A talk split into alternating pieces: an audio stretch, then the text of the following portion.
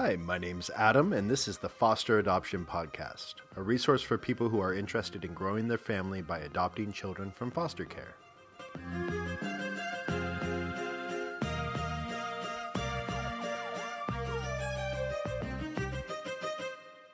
Best Valentine's Day ever.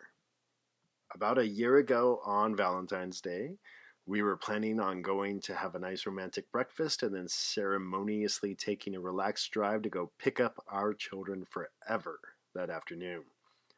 Instead, we woke up to a phone call from the foster mom asking if we could come pick them up right now.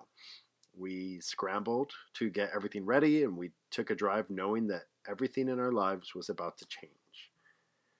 We tried to be as prepared as possible for this day to make it go smoothly. So we previously had dropped off two big suitcases for them to pack all of the boys' stuff in. Usually, foster children make moves by putting all of their stuff in trash bags, which I know there's a great organization named Together We Rise that delivers adorable cases to children to put their stuff in instead of a trash bag. But we figured there would be a lot of stuff. Uh, they've been living there for a while, so we gave them a big suitcase for each boy. Our big concern was getting their insurance cards and immunization records because we were legally required to have them see the doctor within seven days of placement, and we knew that they wouldn't be able to see the doctor without their card. We were successful in getting the insurance card and the immunization record, but on my other biggest concern, we struck out. In foster parent training, you learn about the importance of life books, when children are in foster care, there's supposed to be a life book with pictures and mementos from each foster home for them to have a documented history of their life go with them.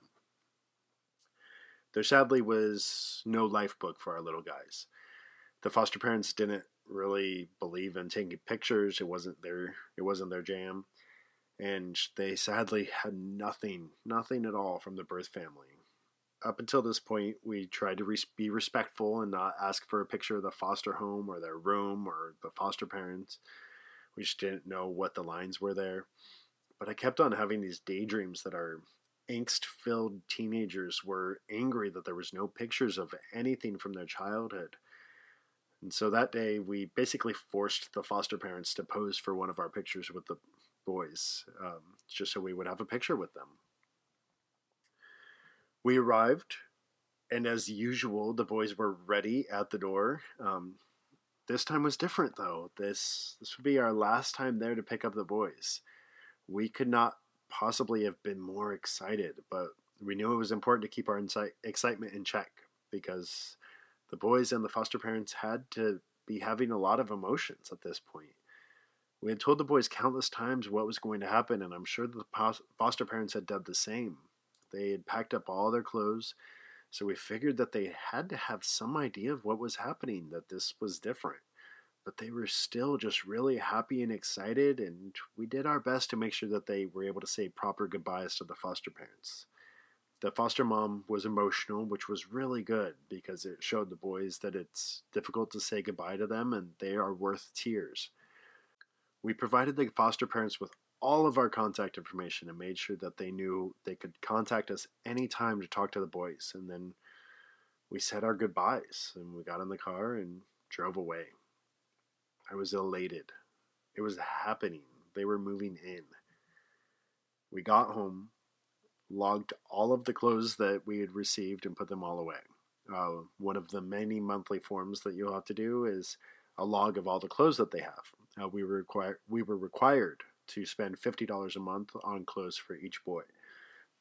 And so you had to kind of monitor um, what they grew out of and uh, what they didn't want anymore and what they got new. And uh, so you had to mark down kind of every single uh, piece of clothing in your inventory.